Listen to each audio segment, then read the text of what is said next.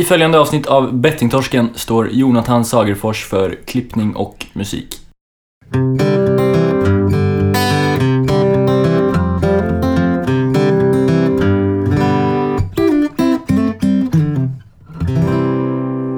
Tjena! Välkomna till Bettingtorsken avsnitt eh, nummer två. Det är redan svårt att hålla reda på alla två avsnitt. Bettingtorsken är ju podcasten som tar upp problematiken kring spelmissbruk. Eh, vi har gjort ett avsnitt tidigare ju. Eh, hoppas vi på att ni gillade. Ja, verkligen. Eh, nu kommer vi ju framöver ha gäster då i våra kommande avsnitt. Och som sagt, som du sa, hoppas ni gillade första avsnittet. Detta avsnitt kommer vi ha en person från eh, Spelberoendesföreningen i Göteborg eh, som är del av eh, Riks... Spelberoendes Spel- riksförbund. Just det, precis. Jimmy Nilsson heter han. Och väldigt trevligt samtal. Eh, Det var det. Riktig Ja. stjärna, Jimmy. Verkligen. Eh, ja, men du jag tänkte innan vi välkomnar Jimmy då. Eh, så tänkte vi lite så spontant, hur har du, hur har du haft det nu de sista, sista veckorna eller ja, sista tiden? Har du haft det bra? Något som har hänt? Bara bra. Eh, Det mesta har väl rullat på i vanlig ordning. Jobbat lite, spelat, eh, spelat lite för lite fotboll. Jag är skadad eh, som en riktig stjärna så vilar jag lite grann. Ont i revbenet. Vekling tycker jag. Vekling. Ja. Annars så, nej. Inget sådär. Nej. Ja, jag vet ju, jag följer det här på, på Instagram då och tänkte bara lyfta om eh, ditt bråk där eh, som du, har med GP. Vad, vad, vad är detta? Ja, nej, det är inget bråk. Det är en... eh, Det är ett... eh, Det är från min sida bara egentligen. De, de bryr sig inte riktigt om mig. Men nej, jag läser GP och som alla andra så lägger jag ju märke till den bedrövliga kvaliteten som hela tidningen håller. Ehm, Så då, då hånar jag dem lite och lägger ut såna här stavfel och, och annat på, på Instagram. Tycker jag är kul. Ja. Eh, Ja, så att... eh, Men ingen skulle inte kalla det en bråk. Men Nej. ja, man måste ju... Man måste ju underhålla sig själv Just det. med det. Själv då? Det var något rykte här på stan om att du, du var ute och i- du i- gick vilse i skogen. Nej? Ja. Ja. ja, jag blev frälst faktiskt. Nej, Nej för, alltså det är verkligen, verkligen underskattat. Alltså, um, alltså just som, som storstadsmänniska som man är, eller ja, Malmö, Göteborg, stor, stort nog för mig. Men Mm. man är ju väldigt sällan ute i skogen och jag, eh, ja, jag, jag njöt faktiskt. Det var riktigt underbart för, för själen. Vi ute några timmar, promenerade eller ja, eh, gick i terrängen där Mm. på, på stigen och um, ja, det var njutbart. Det var fin, vårkänslorna var där, fint väder. Eh, solen eh, smög sig förbi mellan träden och eh, ja, det var riktigt, det var riktigt härligt. Man kunde tänka klart, det var skönt. Jag tycker det, det är något alla borde göra eh, om inte man bor i skogen. Då, Mm. då får man ju njuta av det alltid. Men framförallt storstadsmänniskorna borde verkligen ut till skogen oftare. Underbart! Bra Ja. tips! Eh, ut i skogen med er. När ni ändå är i skogen så passa på och eh, ratta in bettingtorsken. Eller lyssna. Verkligen. Eh, tycker vi. Bra! Eh, jag tänker att innan de börjar stänga av en efter en så ska vi komma till eh, saken. Dagens gäst som du nämnde, Jimmy Nilsson. Det är väl egentligen bara att eh, rulla igång. Välkommen Tack så mycket. Jimmy. Kul att du kunde komma. Ja. Trevligt att vara här. Ja, sitter vi här samlade, gänget. Eh, Hur mår du? Ja, jag mår bara bra. Det är, det är en fin dag. Det flyter på i livet. Mm. Skönt. Hur mår du Daniel? Mm, mycket bra. Ja, Tryckt min första giffel. ja just det. Kaffet är på plats. Mm, det är bra. Skönt. Mm. Mm. Själv då? Jo då, jag mår bra. Eh, lite morgontrött var jag i morse. Men eh, nu kaffe börjar ordna upp sig. Mm. Eh, ja. Schysst. ja, Jimmy, vem, vem, eh, fråga. Vem, vem är du? Ja, jag, eh, Jimmy heter jag och eh, jag eh, är en före detta spelare som idag jobbar med, med att hjälpa folk som på ett eller annat sätt har drabbats av spelandets baksida. Mm. Och det är därför jag är här idag också för att prata lite om det och min bakgrund, hur jag har kommit in i det och hur det och sånt. Mm. Hoppas kunna dela med mig en del. Mm. Och det, du, är- du är från Göteborg, du är upp, uppvuxen här och så här eller? Ja, Ja. det är precis. Jag har bott på samma gata till och med i 25 år tror jag. Eller drygt till och med har det blivit fast på olika ställen. Mm, mm. Starkt. Eh, Du är född och uppvuxen här i Göteborg. Mm, och eh, före detta spelare, sa du. Ja. Har du något annat eh, som är, eh, är värt att veta? Vad, är dina, vad, vad gör du när du inte jobbar med eh, spelmissbruk? Ja, det som eh, jag trivs med mest är nog lite aktiviteter och sånt. Jag spelar squash och eh, Mm. fotboll och så. Umgås med, med vänner så överlag. Vad är det för fotbollslag? Är det någon serielag eller? Ja, det är Korpenlag eh, faktiskt genom föreningen då. Vi har ett eh, Okej. Fotbollslag som eh, hette Speltorskarna förut. Men vi kommer antagligen eh, gå tillbaka och hitta Spelberoendes förening i Göteborg då för att vi ska göra lite reklam för oss så att folk vet att vi finns. Vad Mm. kul. Är det då med, alltså alla medlemmar i föreningen som är, som är med i laget då? Eller är Ja, det precis. alla som jobbar? Ja, ja precis. Det är de eh, medlemmar som är intresserade och är välkomna att vara med då. Jättekul. Vilket initiativ. Ja, Snyggt. Ja, det är bra att ha lite annat att göra också Ja. utanför det här jobbiga egentligen som vi pratar om normalt sett. Ja. Det sportsliga då. Vin, vinner ni många matcher? Ja, precis. Nej, vi, vi, vi är nog mest med för att ha kul för det Ja. blir inte så många vinster alltid. Men, Nej, det är ju korpen. Vi har ju själv varit där Daniel. Korpen. Ja, gedigen korperfarenhet faktiskt. Eh, jag har spelat i tre, tre korplag. Mm. Eh, Det är det bästa ja, faktiskt. ja, det är Riktigt jättekul. Vad går bäst då? Är det fotbollen eller squashen? Det är jag mest intresserad av. För min del är det squashen som går bäst. Ja. Det går eh, väldigt bra faktiskt. Härligt. Jag har, prov, har du provat squash? Jag har provat det. Jag har gjort det. Fruktansvärt jobbigt. Jag är väldigt duktig faktiskt. Jag känner eh, direkt att jag Oväntat svar. Precis, lämna en utmaning här på en gång. Nej, jag, jag har inte, inte så mycket men det var ju väldigt kul. Eh, Ja. Verkligen. Eh, tävlar du i, squash? Nej, jag var en sån B-serie ett tag. Nu tränar jag bara på skoj med kompisar. Mm. Så. Så att, eh, men jag, jag fastnade för det direkt. Just för att det var... Just till skillnad från tennis till exempel så även om man slår ett felslag så kan det gå rätt. Ja. Och det, det gör att det blir ganska bra spel så även om man är amatör. Det är som att ha en sån här eh, staket på bowlingbanan. Ja, Det precis. blir bra. Så känns det. Grymt. Ja, vad kul. Eh, Men du, du jobbar då med, alltså är det fulltid med Spelberoendesföreningen eh, Ja. här i Göteborg? Sen eh, fyra år tillbaka så är det heltid. eh, Så jag är anställd av föreningen. Mm. Så hjälper folk varje dag. Kan du berätta lite grann vad, om du försöker ge en övergripande bild av vad som händer där nere på Masthugsliden med fyra? Ja, eh, det som... Alltså föreningen har ju funnits i, vad blir det, 23 år nu. Det är Mm. helt otroligt, vad länge egentligen. Och jag har varit där, eller jag kom dit första gången för 15 år sedan själv. Mm. Och det som är... eh, Som vi har, vi, vi är tre stycken anställda i dagsläget som jobbar med pengaspel. Och eh, vi... eh, Vi har sådana enskilda samtal då när folk kommer in med lite mer specifikt kan kolla hur situationen ser ut och berätta lite om oss och försöka ge då konkreta tips och råd hur Mm. man ska gå vidare beroende på hur situationen ser ut då. Mm. Och, men våran huvudstyrka är våra kvällsmöten som vi har två gånger i, i veckan. Och det är öppna möten så alla är välkomna då. Mm. Det är eh, både för anhöriga och, och spelare och även för de som bara vill veta lite mer då. Mm. Och det är våran huvudstyrka just att få komma dit och känna igen sig och förstå att man inte är ensam. Mm. Ja, för- det är ju för både anhöriga och för, eh, för spelare då som, Ja, som kan komma ner. Ja, båda eh, parter behöver ju lika mycket stöd och råd Ja, i situationen. Mm. Jag var ju själv nere där ju nu eh, i, i, häromdagen faktiskt. Eh, för första gången. Eh, så jag kan säga det var väldigt positivt faktiskt. Eh, blandade känslor. Eh, jag var ju väldigt nervös att komma ner där då. Så tror jag nog många känner, känner igen som är där då. Men, men så jag har skjutit upp det någon gång att komma ner. Men väldigt sällan nervös. Men där var man verkligen så då. Men man tog tag i det.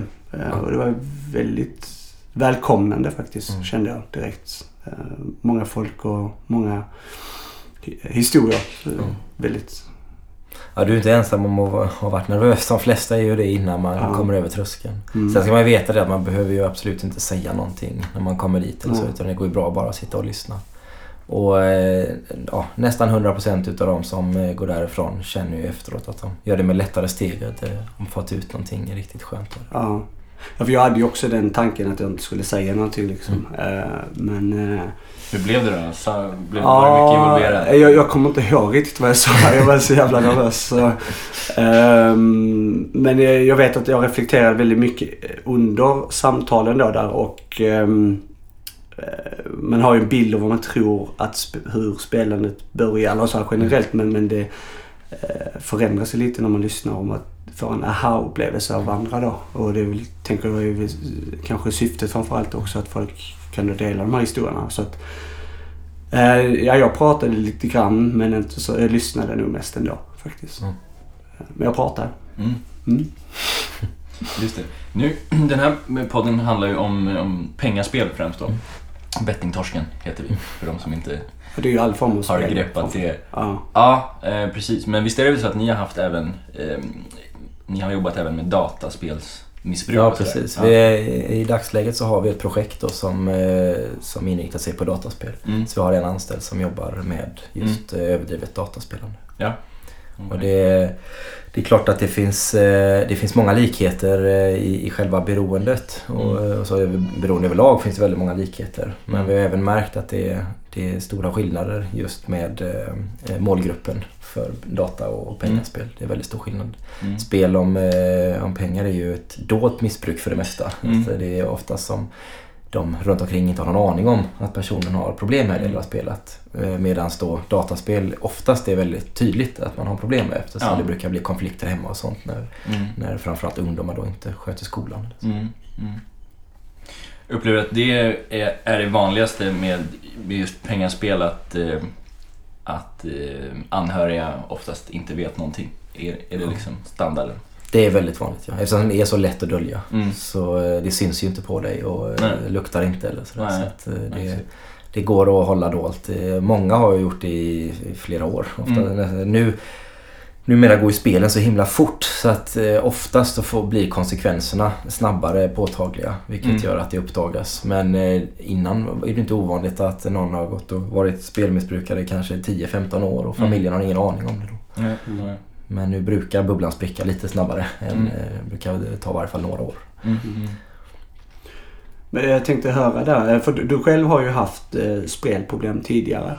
Ehm, eh, när eller hur, eh, eller hur insåg du själv att du hade ett missbruk eller hur ja, länge sedan och hur Ja. länge har du spelat? Många frågor. Ja precis, ja, det, är, det är en bra fråga just. tanke på Min resa har ju som jag sa tidigare här att det var ju för 15 år sedan som jag kom till föreningen första gången. Det låter ju helt otroligt, eh, jag känner mig jättegammal när jag säger det. Men du ser ju väldigt ung ut liksom. Ja, det är 35 fyllde jag i år. Ja. Eh, Så jag var 20 första gången jag kom dit. Och eh, jag var väl 16 när jag började spela mer regelbundet okontrollerat om man Mm. säger så. Sen har jag ju eh, spelat innan dess också på Danmarksbåten eller Bingolotto eller liknande så. Men, eh, men då har det varit eh, under kontroll om man kan säga så. Även om Mm. eh, det kanske då också var väldigt intensivt eh, när man väl stod där framför den här eh, enarmade banditen eller så. Men, men hur som helst så när jag var 16 det var då det började att, att gå ut för, för att jag, jag vann där och kände att det här var jag bra på och, och fortsatte den vevan. Sen var det väl egentligen, jag tror jag skojade med många i den de första åren där att ja, jag är ju speltorsk. Liksom. Jag spel, alltså nästan Mm. var som ett skämt att eh, ja, men jag är spelberoende, det är därför jag spelar så mycket. Mm. Men eh, det gick nog mer och mer upp för mig att, att jag på riktigt inte hade kontroll. Jag kommer inte, eh, liksom, jag kommer inte ur det här. Det, Mm. det liksom blev... Men lura, lyckades då speldjävulen i mig lyckades lura mig att det var ett ekonomiskt problem. Att jag var inte spelberoende. Utan eh, jag var absolut inte spelmissbrukare utan det var, eh, det var bara att jag jagade eh, och få ordning på ekonomin. Mm. Men när jag var 20 eh, då kom jag ju till föreningen första gången. Där och då, då stod det... Alltså, då var det svårt att förneka att jag hade spelproblem. Mm. Så, men sen har jag lyckats att eh, gå tillbaks till det där eh, i fällan och eh, känna att jag inte alls har några problem. Utan Mm. det är bara otur med ekonomin och så ska jag ordna upp det genom att gå en genväg. Men det har, jag trodde på riktigt att det hade inte att göra med att det fanns något i mig som behövde det här eller ville ha det här. Mm. Att det var ett sånt begär på det viset. Så eh, det har jag ju fattat nu då sen när jag blev spelfri på riktigt och även beteendefri. För Mm. det var lite skillnad där. När jag slutade första gången då när jag var 20 så fortsatte jag mitt beteende. Jag Mm. gick genvägar, snabba pengar, såg att jag skulle bli ekonomiskt oberoende och fortfarande lögner och sånt inblandat även om jag inte spelade på, på några år. Men sen sju år och fyra månader tillbaks har jag varit helt spelfri och även då eh, varit väldigt noga med att inte ta några genvägar som, som Mm. kan resultera till något destruktivt. Snyggt. Mm, Grattis, sju år. bra. Det är starkt. Väldigt bra. Det är intressant det där du nämner om, där du sa att man skämtar om speltorsk och så vidare. Jag känner igen mig alltså otroligt mycket i det där. Jag antar att du, du också gör det. Ja, absolut. Jargongen me- mellan oss två då har ju varit mycket, eh, kanske är till viss del fortfarande på det sättet. Liksom. Mm. Ehm, så det, det är väldigt intressant. Jag, kan- jag kan tänka mig att det är en, också är som en röd tråd bland många. Att man försöker skapa distans genom att... Ja, det blir ju en försvarsmekanism Ja. som att man Ja. skämtar bort det nästan istället. Mm. Men, men det är ju så. Det är ju många, alltså just där när man, ja men som sagt, eh, om man dricker och så att man liksom, fan du är en jävla alkis. Mm. Skämtar med sin kompis för att han, och det, det kan ju mycket väl vara att personen har problem med Mm. det liksom. Men man, eh, det är väldigt lätt, framförallt i yngre ålder tror jag, att man skämtar om saker för man själv inte riktigt vet om det eh, än. Ja. Eh, eller andra. Eh, men just det med, med med just att man har det spelproblemet där. Att man eh, liksom, att man, ja det är en speltorsk. Mm. Eh, Och så skämtar man det, det är så, ja. Det är bara ner till föreningen på en gång. Raka vägen. Ja, Ja, en man ner. vad, vad, vad var den vanligaste spelformen som du spelade på? Alltså för, för lyssnarna här som kanske är intresserade av att veta liksom. Ja, Alla har ju olika historier, så. Ja, absolut. Ja, förr, förr var det ju, eh, då var det ju egentligen eh, bingo hästar. De kallade sig själv för eh, bingotanter och, eh, och travgubbar. De Mm. som eh, var på föreningen. Och, eh, och sen kom ju maskiner och blev väldigt populärt eftersom det är så himla snabbt spel. Mm. Mm. Eh, om Jack Vegas och, och det som, som eh, finns då på marknaden, eller fanns då. Sen eh, det som jag fastnade för eh, då på, i början det var ju sportbetting. Eh, Mm. Men då var det ju butik innan internet blev eh, så populärt. Så då var det på Svenska Spel på deras, i deras, och deras ombud. Mm. Och eh, sen då när jag blev 18 och kom in på krogen då började jag fastna lite för blackjack och det här lite snabbare då. Och eh, sen öppnade kasinot, ironiskt nog, på min 20-årsdag. Casino Cosmopol här i Oj. Göteborg och det var ju ett tecken. jag visste väl det att nu ska jag lyckas vinna tillbaka allt. Ja.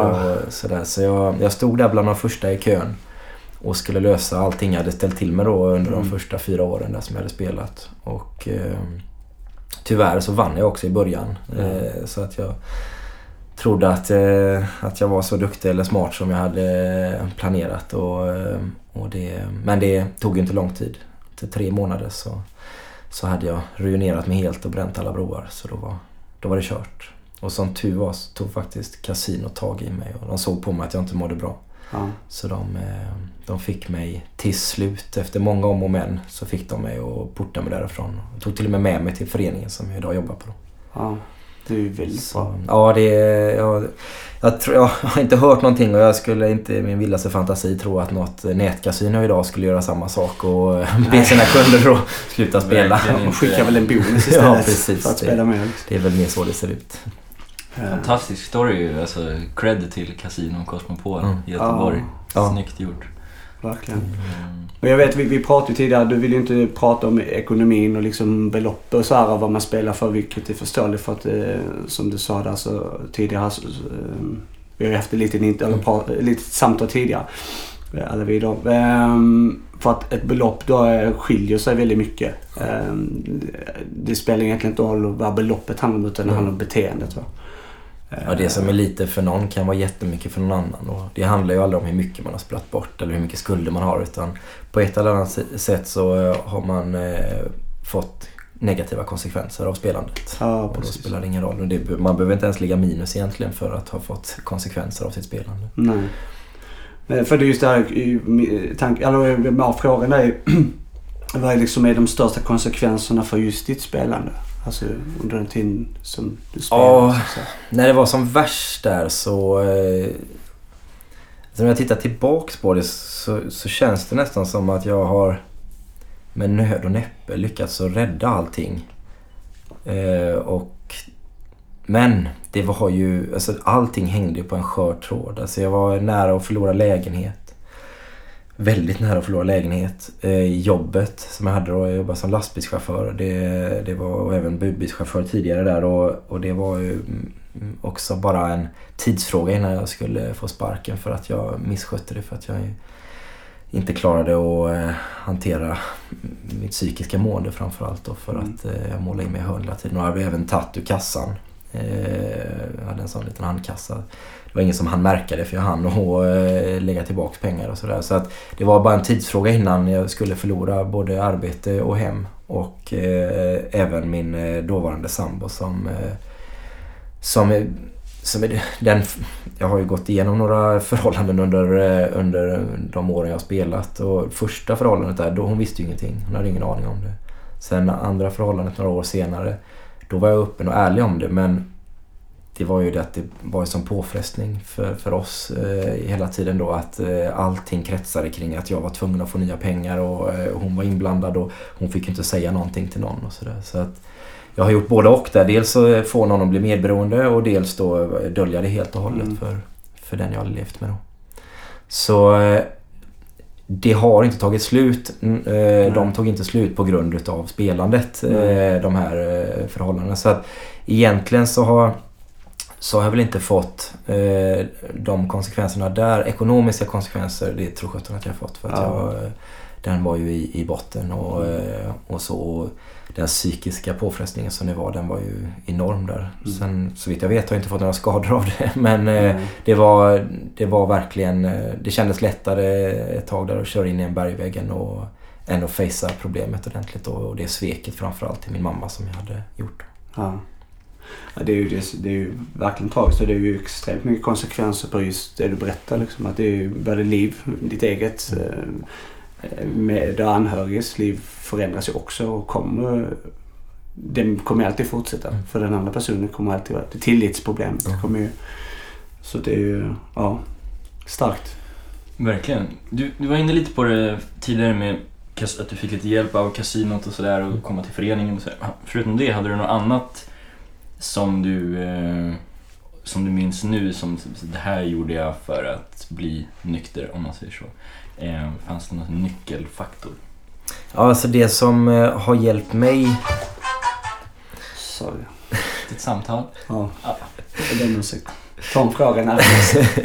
Ursäkt. Nej, ska jag ta om det? Nej, du minns? Jag minns frågan. Ja. Eh, det som har hjälpt mig eh, mest eh, att hålla mig ifrån det, det har ju varit ärligheten. Att, jag, att bubblan har spruckit. Att jag har berättat för de eh, närmsta runt omkring. Så, eh, så att liksom inte det... Alltså någonstans att... Att inte... Så missbrukets bästa vän är ju tystnaden. Mm. Och eh, att då eh, få upp det här till ytan och kunna prata med, med de närmsta runt omkring och så. Det, det har varit ett enormt skyddsnät. Sen är det, vet jag idag, att jag hade aldrig klarat det så här långt om jag inte hade gått till föreningen regelbundet och påminns Mm. om det här, eh, det här eh, som säger, det lömska hur lätt det är att gå över eh, en gräns igen om man inte har garden uppe. Och sen en, en av den andra stora faktorn som jag inte klarat det i början där framförallt de första åren. Det var för att min mamma hade insyn i ekonomin. Att Mm. jag inte hade tillgång till pengar som ingen vet om. För någonstans är det ju våran drog, det är ju Mm. pengarna. Mm. Och det är klart att om en eh, heroinist sitter och själv precis har försökt att sluta och så ligger det en spruta bredvid honom och han är själv i ett rum. Det är väldigt, eh, alltså det är väldigt otroligt att han skulle låta det vara. Mm. Eh, och det är samma sak då för mig. Om jag skulle ha tillgång till pengar precis när jag försöker sluta spela och ingen kommer att få reda på det om Mm. jag rör de pengarna. Det är klart att det är väldigt lätt att gå över den tröskeln. Mm. Så total- i kombination med det att eh, någon annan har haft insyn eh, i min ekonomi och att eh, jag har påminns om spelandets baksida, vad det har drabbat mig och hur bra jag mår när jag inte spelar.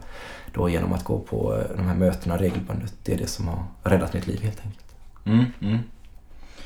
Intressant. Transparens, helt enkelt. Ja, verkligen. Bra. Eh, ja. Ja, eh, så här generellt. Jag vet inte hur, om man kan placera sig själv som, som en spelare någonstans. Där är ju garanterat en hel del Förhoppningsvis någon som, som kommer lyssna på detta som, som kanske då befinner sig i det, här, i det här stadiet av att de kanske är de kanske inte har insett eh, att de har ett spelproblem. Eh, fast det finns kanske tydliga signaler på att mm. man faktiskt har det. Eh, de kanske är mitt i ett spelande. Eh, de har insett att de är mitt i spelandet. Eller så kan det också vara att de då försöker sluta. Mm. Vi kan börja kanske då med de som inte har insett. Om du har några tips till en, eh, till den personen då. Ja, alltså, en som inte har insett det än blir ju svårt att ge något tips. För han lär väl inte lyssna på det jag säger. så det så här, för han har ju inget problem då.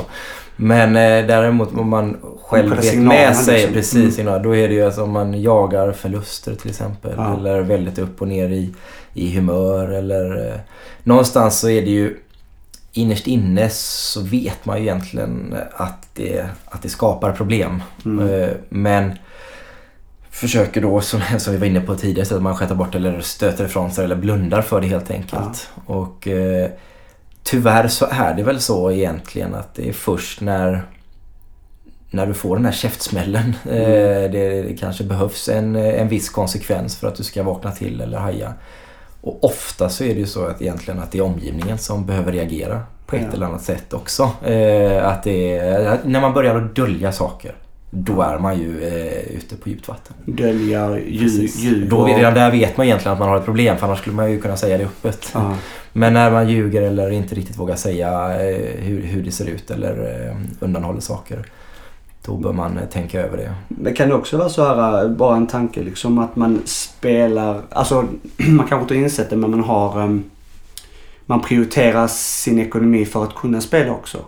Ja. Fast man tänker inte på att man har ett problem med det. Nej, men att man, man liksom lägger undan då.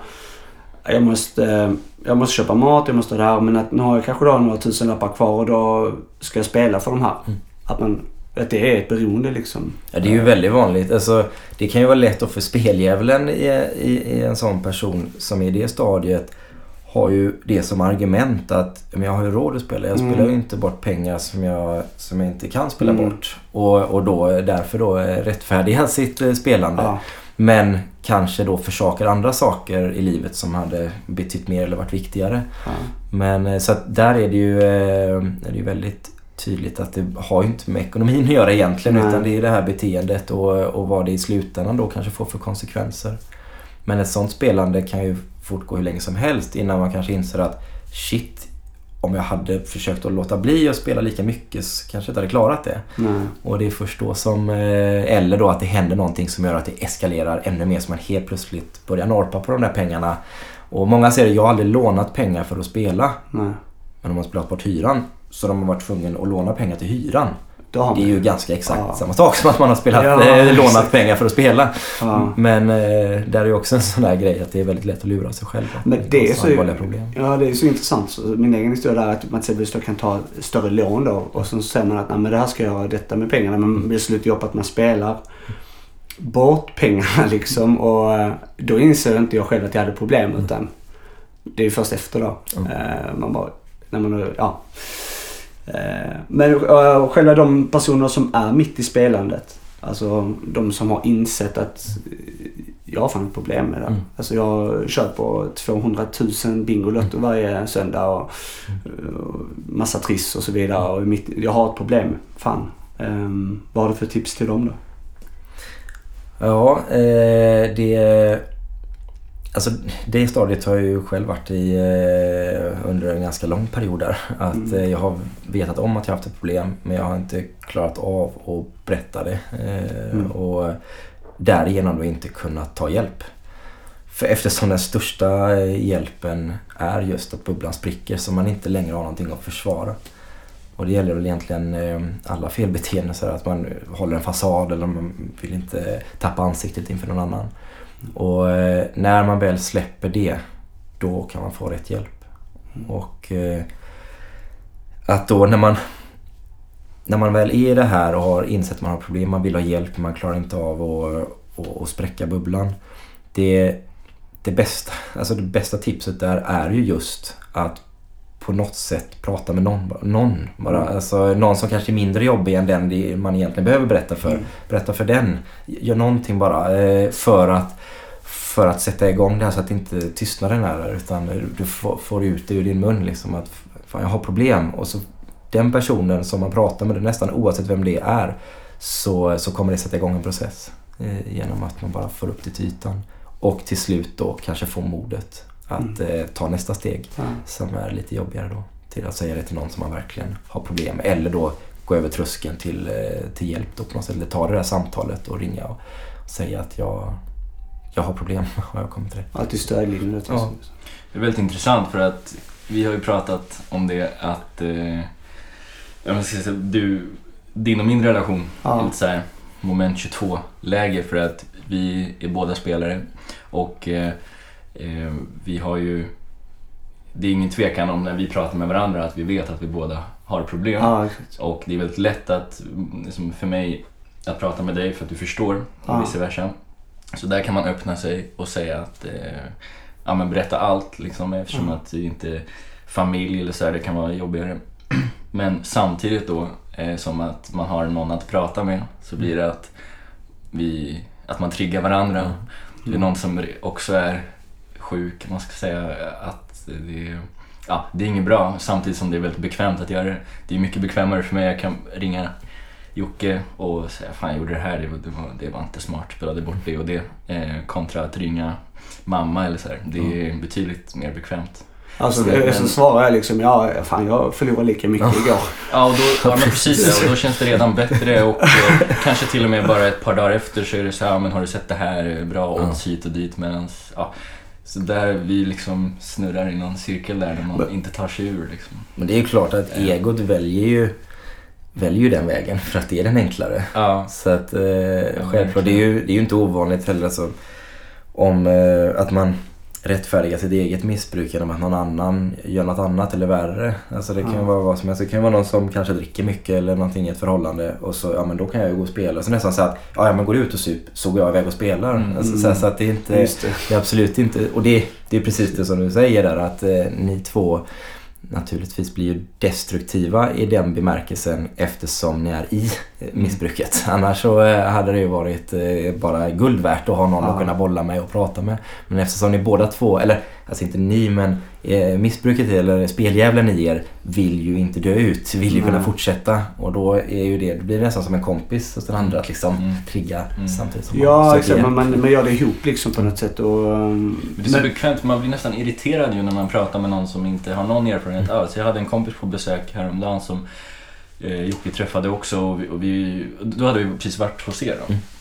Eh, och vi träffade henne och, och eh, vi började prata om det här och hon är bara sitter som ett frågetecken hela tiden. Men var, varför gör ni sådär? Mm. Ni vet ju att man förlorar. Ja, men, ah, det, är- det är svårt att förklara liksom. Ja. Och därför blir det så jäkla skönt att, prata med någon som Ja, bara, fan, man alltså- vill inte ens säga någonting, man bara ser, ja det torskar jag.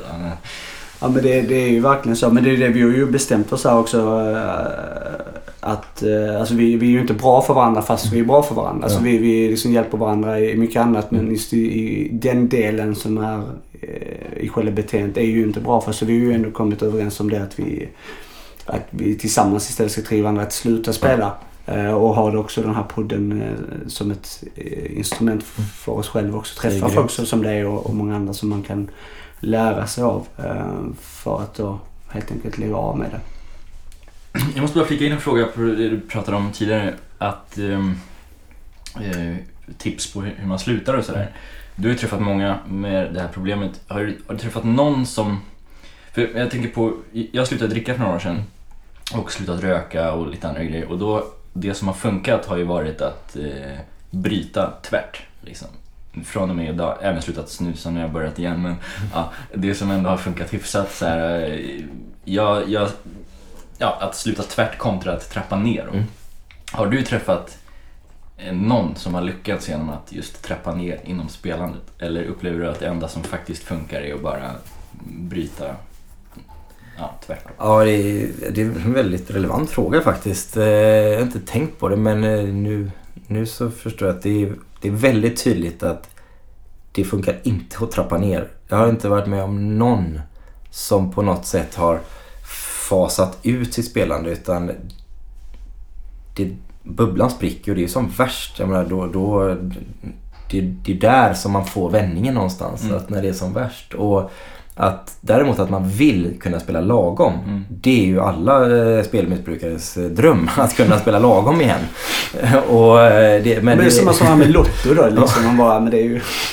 Ja, det, det, alltså det, det är ju det som är det, är det som blir så förrädiskt för att det som, som vi lurar svenska hjärnans belöningssystem har ju blivit skadat. Det är ju därför eh, det där lagom har försvunnit. Och att då den här känslan som man har fått eller får genom att spela eh, oavsett om det är en kick eller att bara slippa tänka på sina problem eh, just när man är, i, i sitt eh, beteende så, så kommer ju det ändå i slutändan så kommer du aldrig få det du söker. Det kommer aldrig infinna sig det här och om du nu trappar ner till lagom och tror att du ska må så bra som du mådde första gången du spelade lagom. Det, det kommer ju aldrig hända det som att jaga regnbågens slut. Mm. Så att, att trappa ner för att sen hitta en normal nivå, det, det är en utopi. Det, det, det, funkar inte i, Mm. i spel. Där är väldigt tydligt, precis som med eh, alkohol eller tobak, att har du väl utvecklat ett beroende så är det nolltolerans som gäller. Mm. Det är en skillnad på till exempel vi säger shopping eller eh, matmissbruk eller eh, liknande eller ätstörningar. Så där, där behöver du ju verkligen hitta en balans. Mm. Eftersom där finns ju ett behov Mm. också. Och till skillnad då från eh, tobak och, och spel och alkohol som är ett begär. Det har ingenting med ett behov att göra. Mm. Däremot så kan ju mat också bli ett begär. Men då gäller det ju att komma tillbaks och, eh, och hitta den balansen. Men när det gäller spel så är det väldigt tydligt att det är nolltolerans som gäller. Och då är det ju allt spel om pengar. Just för att man inte ska börja gå över en tröskel eller gräns då Mm. för att sen vara närmare nästa och sådär. Det är så intressant det där för jag har ju varit i olika perioder då, periodare då. Mm. Så man har ju spelat mycket under vissa perioder som de har haft då kontrollerat och sen så har det varit okej. Och så har man då spelat Lotto för jag är ju väldigt såhär, just när det är Lotto, det är såhär oskyldigt tänker jag liksom. Det, jag kan inte påverka någonting utan det är mer slumpen som avgör det hela men det, det är väldigt, jag har kommit lite till insikt av det själv. Jag har börjat släppa lite på mina egna tankar där. Eh, Och det är för att jag inser att jag har ett be- beroende ett väldigt destruktivt beteende av just spel. För att jag vet att det, det kanske var lugnt under en viss tid men det krävs extremt lite för att man ska triggas och då kanske då göra de här mer drastiska eh, besluten i sitt spelande. Att man då höjer insatsen och så här till exempel. Så att jag är, ju, är inne på, det, det, är ju, det är ju sanningen liksom. Att man, man måste ta bort det helt och hållet bara. Klippa. Tyvärr. Ja, precis. Ja, det- Kasta det lottoraden. Den det var saknaden väldigt- är, är jobbig i början. Man är rädd för att vara utan det. Alltså, Mm. det är, som jag har ju också slutat röka.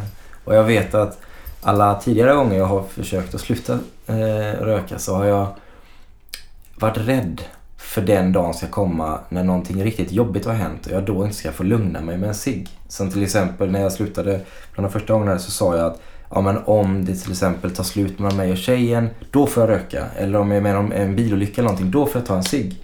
Det handlar ju bara om en rädsla där. Att eh, någonstans att, att jag inte ska kunna ha någonting att ta till när det är som jobbigast. Mm. Det är ju, handlar om en ren flykt naturligtvis. Då förstår jag ju nu i efterhand. Men det som hände när jag slutade röka nu sist, och det var ett år sedan ungefär. Det var att jag... Själva skillnaden då var det att den här gången så var jag... Jag förstod att jag behöver inte det här i mitt liv. Alltså på riktigt. Det, jag har skapat ett behov som jag inte behöver. Det, det kommer inte hjälpa mig till någonting. Så jag var inte rädd att vara utan det. Och att känna det, att bara kunna fimpa och känna att jag kommer aldrig mer att behöva det här. Det var så jävla skönt. Just den här att släppa den rädslan. Så att, eh, och det tror jag även gäller inom spelet då. Att, eh, att man är så rädd att stå utan. Att inte kunna fly in när det är som jobbigast. Mm. Och eh, att då att få den tryggheten eller harmonin ändå. Då, det är dit man behöver komma någonstans. Så tips för de som då har bestämt sig för att sluta spela och ska fortsätta det är bara släppa på, på rädslan. Ja. Gå till föreningarna och hålla, påminna sig själv. Ja, precis. Och det är ju där, det är just att du, du klarar inte detta själv. Alltså det, jag ska inte säga att det aldrig går men under, eh, under de eh, alla år som jag har varit delaktig i föreningen så ser vi ju gång på gång personer som har försökt att klara det själv, kanske varit spelfria i, i 6, 7, 8 år. De kommer tillbaks för att de inte har fortsatt att påminnas. Och det är så tråkigt för att vi vet ju detta och ändå så känner man att jag klarar detta själv nu. Mm. Och det är inte det att det behöver gå varje vecka men i varje fall ladda på batterierna en gång i månaden, en gång varannan månad även om du varit spelfri Mm. under en jättelång eh, period så, så kan det vara bra att förfriska det här. Jag kan bara snabbt dra en eh, liten eh, eh, heter det, liknelse där, eh, en metafor som, Mm. som jag eh, bittert fick eh, uppleva här för ett tag sedan. Just det här med att när man inte påminner sig själv. Eh, jag var på Max och skulle käka en, eh, en hamburgare och, och den såg så god ut. Det var med jalapenos i den här och jag jag har inte ätit jalapenos på ett år för att jag blir lite dålig i magen. Mm. Och stod där och kände, men det var inte så farligt. Jag, jag ska inte göra någonting imorgon och så, här, så det är väl ingen fara om jag behöver gå på toaletten. Mm. Så jag eh, åt den här hamburgaren och på natten där så... Eh, jag trodde jag skulle dö. Jag hade så fruktansvärt ont i magen. Jag låg där och kved och då kom minnet tillbaks.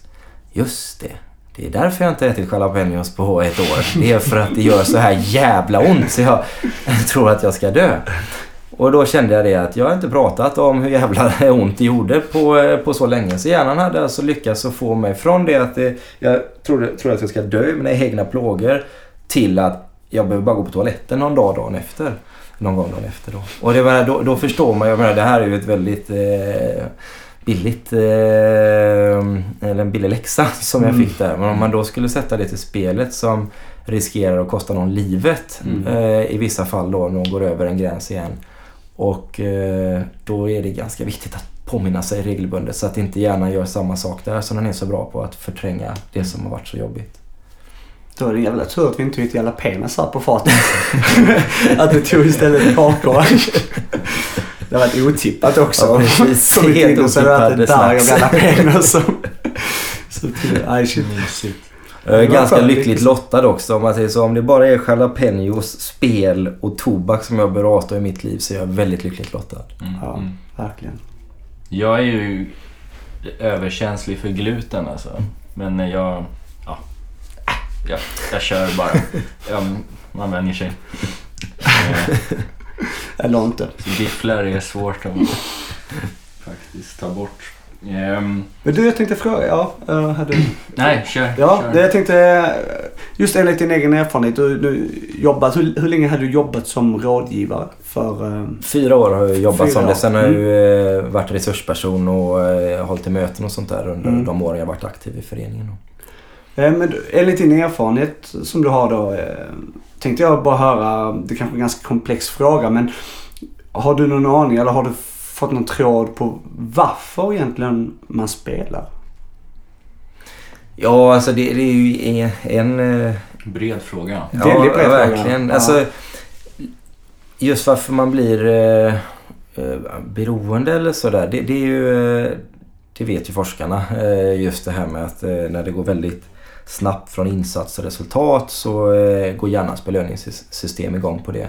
Och därför är ju då de eh, snabba spelen betydligt eh, farligare då, eh, eller lättare att bli beroende av. Sen kan man bli beroende av, eh, av alla spelen eh, på olika plan då. Men, eh, men det är lättare att bli beroende av de som går så fort. Och jag, i början kan jag tänka mig att nästan alla har ju spelat oskyldigt på till exempel Bingolotto eller de här enarmade banditerna och, och även på som en sån simpel sak som chokladhjulen på Liseberg. Mm.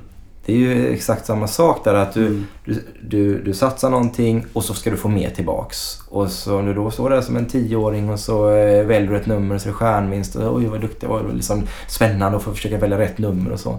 Så vi har ju matats med det här ganska länge att det är eh, okej och det är kul och det är någonting glamoröst eller, eh, eller roligt som man gör tillsammans på olika sätt. Då.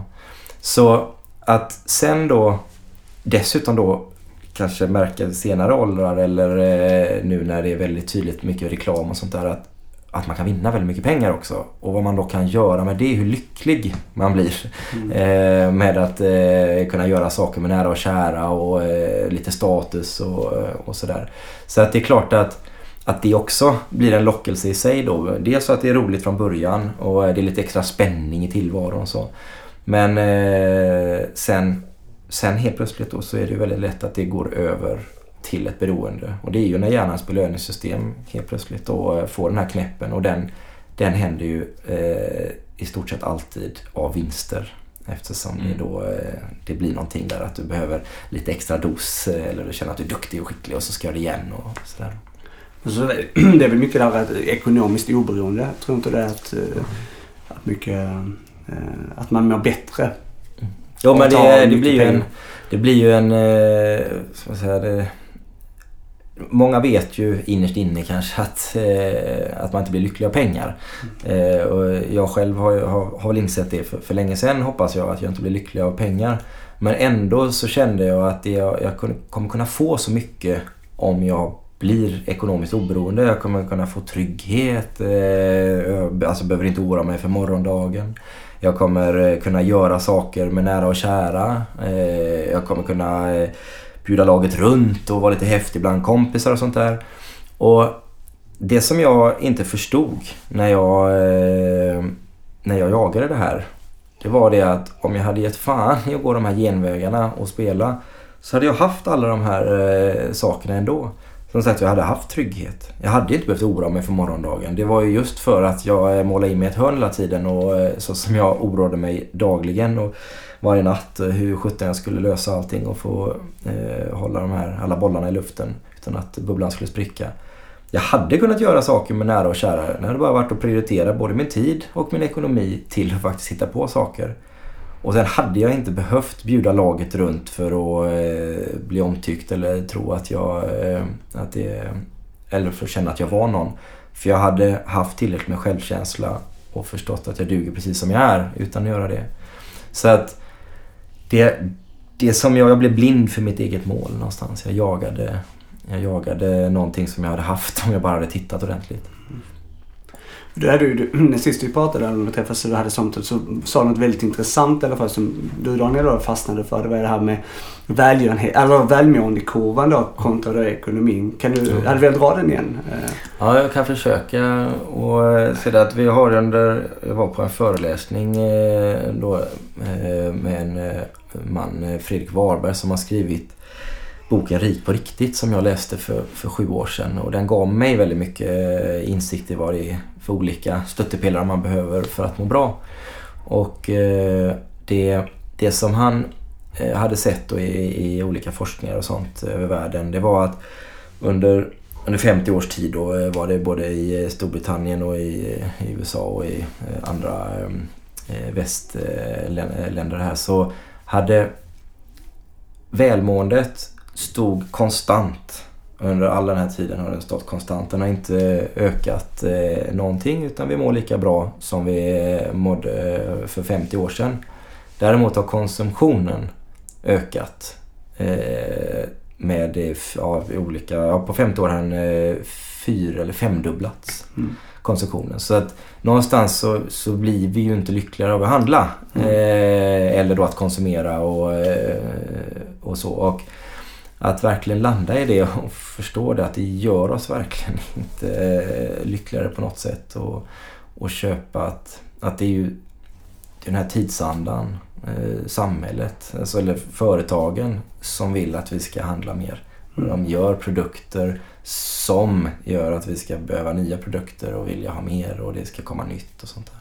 Ett heroinupplägg mm. helt enkelt. Verkligen. Man måste komma tillbaks. Jag har ett sånt lite roligt exempel till och med. Ett skräckexempel på hur just den här eh, konsumtionsfällan eller så, hur de hur, hur de jobbar. Det var när de eh, uppfann potatisskalaren första gången. Så, eh, så vet jag att de... Då, alltså det blev ju succé och de sålde hur mycket som helst. Sen helt plötsligt så blev naturligtvis marknaden mättad så att de sålde inte så bra längre. Och tänkte vad ska vi göra nu då för att fortsätta få, få sålt våra produkter. Så då eh, ändrade vi lite färger och sånt där. Så de, eh, de här handtagen var lite annorlunda och så. Och, ehm, så fick de ett uppsving igen. Men sen mättades ju även det. Då hade alla en blå eh, sån här Då kom de på det att de gör det i eh, potatisskalsfärg. Gjorde de skalarna. För att då var det ju många som råkade och eh, kitta ner det i, tillsammans med skalen. Vilket gjorde att de var tvungna att köpa en ny. Så till och med så långt har de liksom gått för att vi ska liksom, fortsätta konsumera. Så att är det, är, det är skrämmande just. eh, Man förstår att man är en, eh, en liten knarkare i deras ögon. Mm, mm. Det var intressant det där du sa tidigare, jag kan relatera till det mycket när du pratade om det kan vara allt från chokladhjul på Liseberg till en bettingsajt på nätet. Att man får den här jag är bra-känslan. Den är farlig alltså. Ehm, och ehm, ja, det, man kan ju vara... Det, det, det kan ju vara olika liksom beroende på vad man spelar på så här. Men det finns ju vissa då helt slumpmässiga spel. En Triss till exempel. Så vinner man 10 000 på Triss, då kan man ju väldigt lätt känna det här är min grej. Eller jag har en känsla för vilka nummer som kommer in. Jag är bra på det här.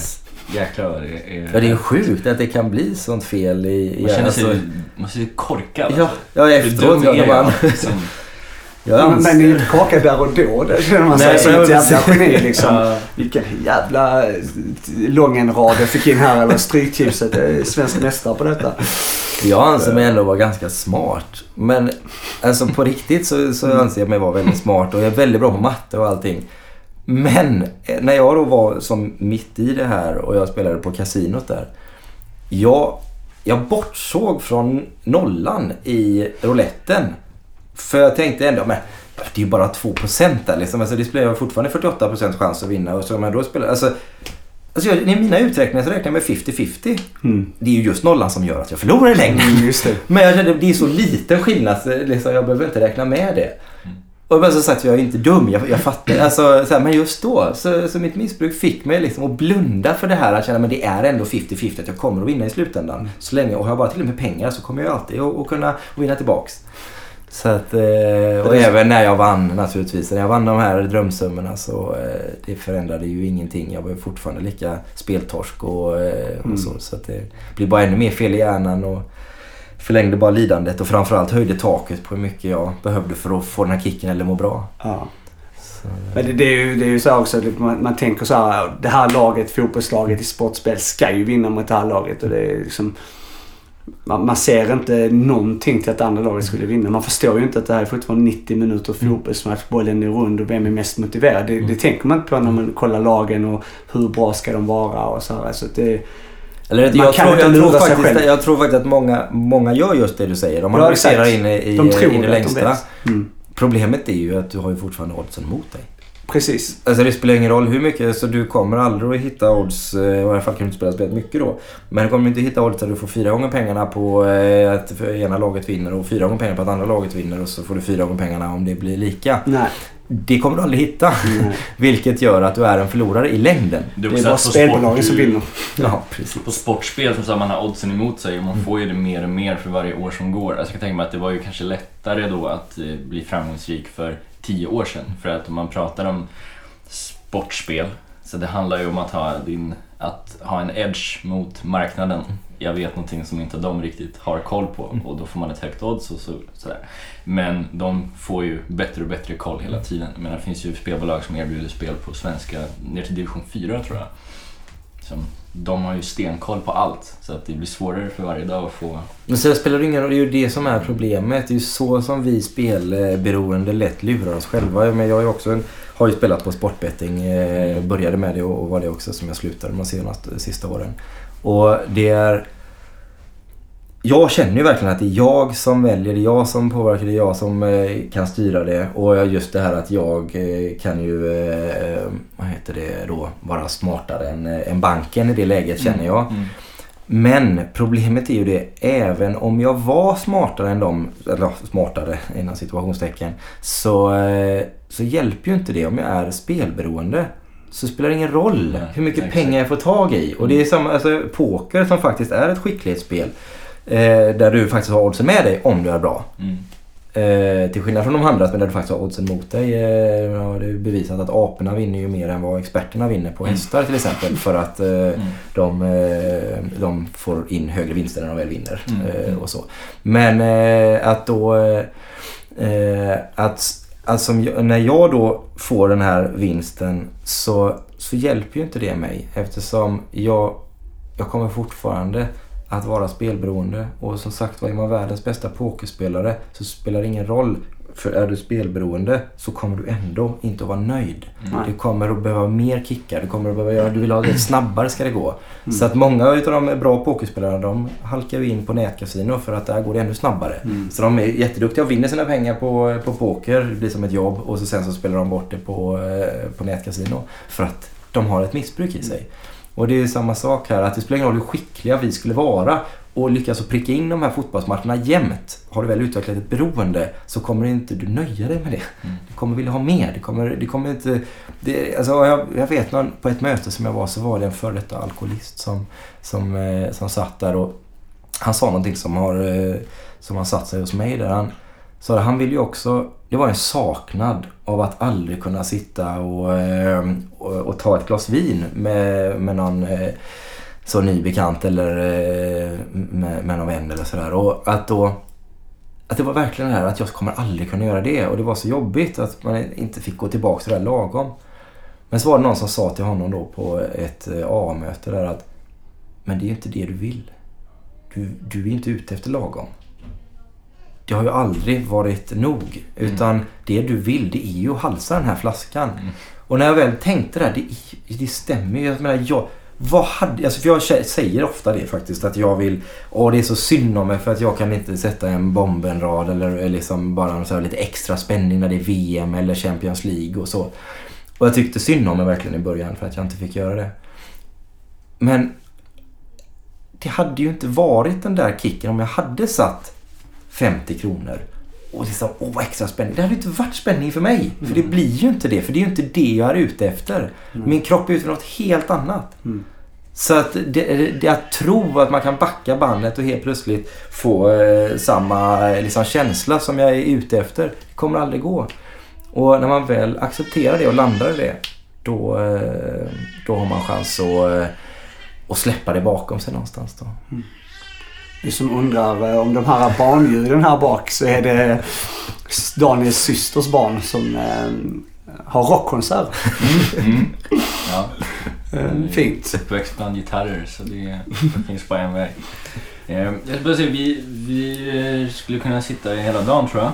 Vi ska försöka kanske, Korta ner oss lite eller ja. ah, men börja på avrundningen i alla fall. Eh, Ja. Har du nå- någonting du vill, du, känns, du sitter och studsar, du vill säga? Nej, jag studsar inte. Jag tänker att jag skulle vilja ha lite mer kaffe kanske. nej. Ja. Eh, nej, men eh, vi kan väl... Eh, Jag har ett Ja. par frågor som jag är väldigt intresserad av, som, Mm. jag, som jag vill ha med. ja, just det. Ja. Ehm, och den första är så här. Vilken, vad, vad upplever du är den absolut största lättnaden eller uppsidan med att vara spelfri ehm, sen för sju år? Ehm, va, ja, Ja, helt enkelt. Ja, men precis. Det, det jag skulle svara eh, rent spontant så är ju att vara fri. Mm. Eh, Sen då varför det är så skönt eh, är ju just för att eh, inte hela tiden behöva tänka på vad jag, vad jag säger, eh, hu- hur det ser ut och vad, eh, vad jag ska eh, nästa dag för att få det här jagandet. Alltså känna sig så jagad. Dels då för att lösa allting och samtidigt då rädslan att någon ska syna ens bluff. Mm. Alltså så, sån psykisk terror som det var under så många år. Det är helt sjukt att, att den mänskliga kroppen klarar av det under så lång tid. Mm. Och det, så det måste jag säga är det absolut skönaste, den här frihetskänslan. Och det kan jag också säga under de här åren som jag jobbat mycket med, med mig själv så är det så har jag förstått det att det handlar inte bara om de människorna som har ett spelmissbruk eller missbruk överlag som har den här problematiken. Utan väldigt många utav eh, oss västlänningar framförallt då, nästan 95% går runt och, eh, och på ett eller annat sätt försöker se bra ut i, i andras ögon. Eh, istället för att eh, se bra ut i sina egna ögon och göra det som man verkligen, verkligen eh, sin, e- efter sina egna värderingar. Och, så att just, just det här att få vara fri. Alltså släppa alla lik i garderoben. Fy fan vad underbart alltså. Mm. Och det gäller ju allt alltså oavsett vad det handlar om. Men vi som har ett missbruk, där är det ju väldigt tydligt. De målar minst hela tiden.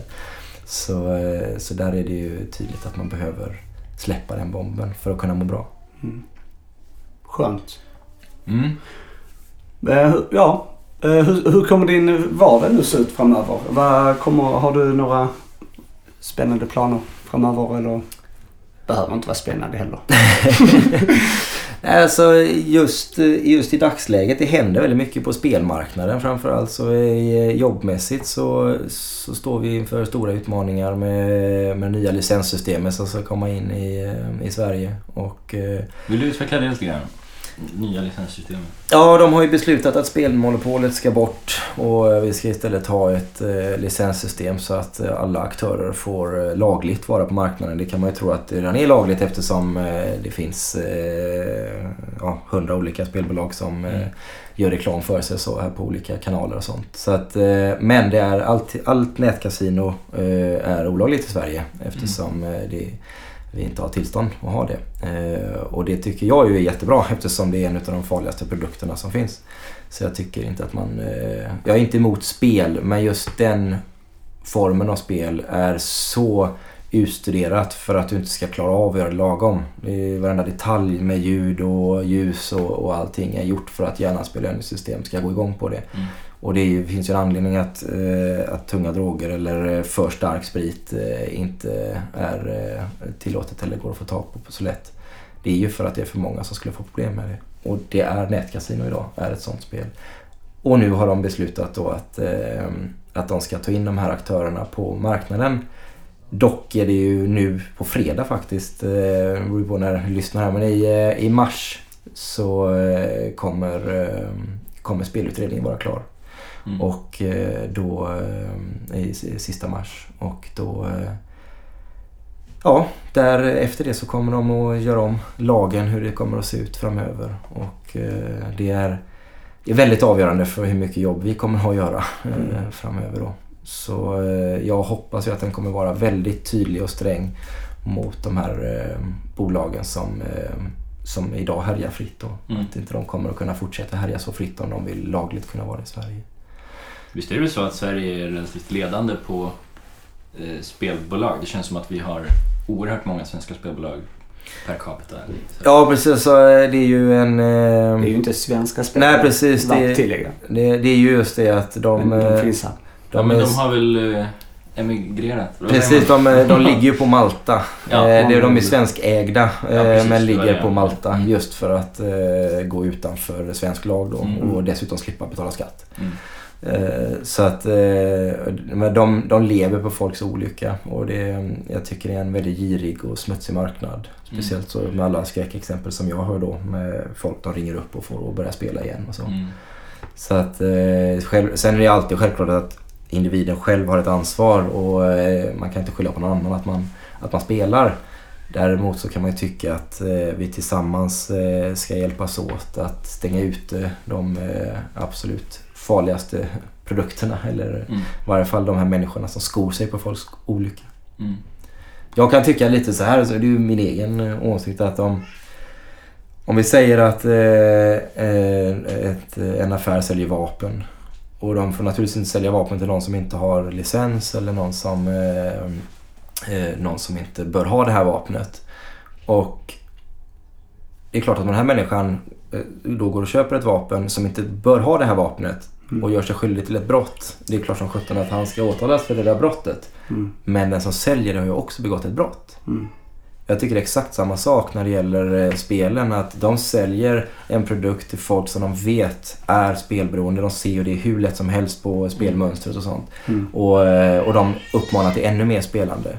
Och det är klart att någonstans så innerst inne, även om de blundar för det, så vet de att det leder till sjukskrivningar, det leder till självmord, det leder till eh, kriminalitet. De vet ju detta. Mm. Och ändå så uppmanar de folk att fortsätta spela.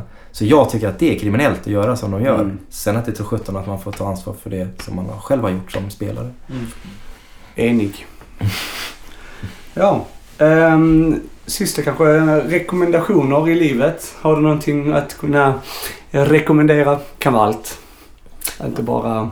Jag har väl varit inne på det, ärlighet. Mm. Fy fan vad skönt det är att vara helt transparent. eh, Och inte måla in sig i hörn och sådär. Det är så lätt att det ska se bra ut i andras ögon. Men det här att, att bara få vara sig själv. Fan vad underbart det är när man väl vågar vara det. Det är inte många som vågar det överlag. Mm. Men när man väl släpper den eh, som det höghuset som man går och släpar på, Mm. och släpar på. Det är, det är fantastiskt. Så det är mitt eh, bästa tips. Var dig själv. Var helt, helt genuin.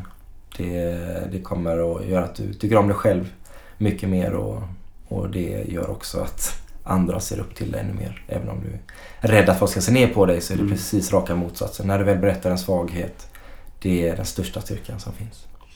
Kan, Fint. jag ska bara avbryta din fina avslutning här. Jag, har en, jag är väldigt nyfiken på den här. Kan, du känna någon eh, liksom, bitterhet över de här åren där du har varit fast i spelandet? Kan du känna att fan de där tio åren säger jag ingen aning, kommer jag aldrig få tillbaks. Eh, kan, man, kan du gå runt och tänka sådär eller är det endast en eh, skön feeling av att vara fri? Det är en, väldigt, alltså, det är en jättebra fråga för det är väldigt många som lever med den här skammen och skulden för vad man har ställt till med. Och eh, naturligtvis har jag också gjort det. Det är också därför jag har försökt att ställa det till rätta genom att fortsätta och, och gräva min grav djupare. För att jag trodde det var så jag skulle lösa det. Så jag slapp Mm. det, den skammen och, och så som jag ställt till med. Men eh, det som är det absolut... Eh, alltså det som man ska förstå det är ju att det går inte att få det ogjort. Mm. Det man har gjort. Utan det är ju här, från och med här och nu som man kan göra rätt för sig. Och det spelar ingen roll hur mycket jag slår på mig själv och jag har slått på mig själv. Eh, så mycket, så pass nästan så att eh, jag slog ihjäl mig då. Men eh, som tur var så, eh, så började jag att tycka om mig själv igen.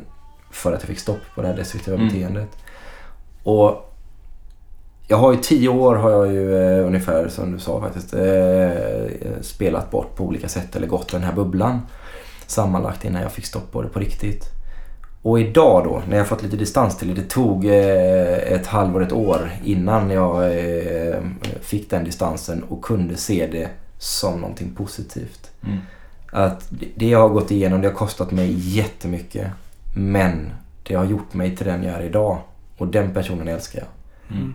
Och jag vet att jag hade aldrig klarat av att uppskatta livet så mycket som jag gör idag om jag inte hade gått igenom det. Så att eh, jag har eh, jag har fått en gåva egentligen eh, istället för det, det är ingen svaghet utan det är en styrka det här. Mm. Inte när man är i det, för då är det en svaghet. Mm. Men när man tagit sig- tagit sig ur det så är det en erfarenhet som är ovärderlig. Hoppfullt, Fint. Fick verkligen. jag säga det igen. Ska Ja, vi- verkligen.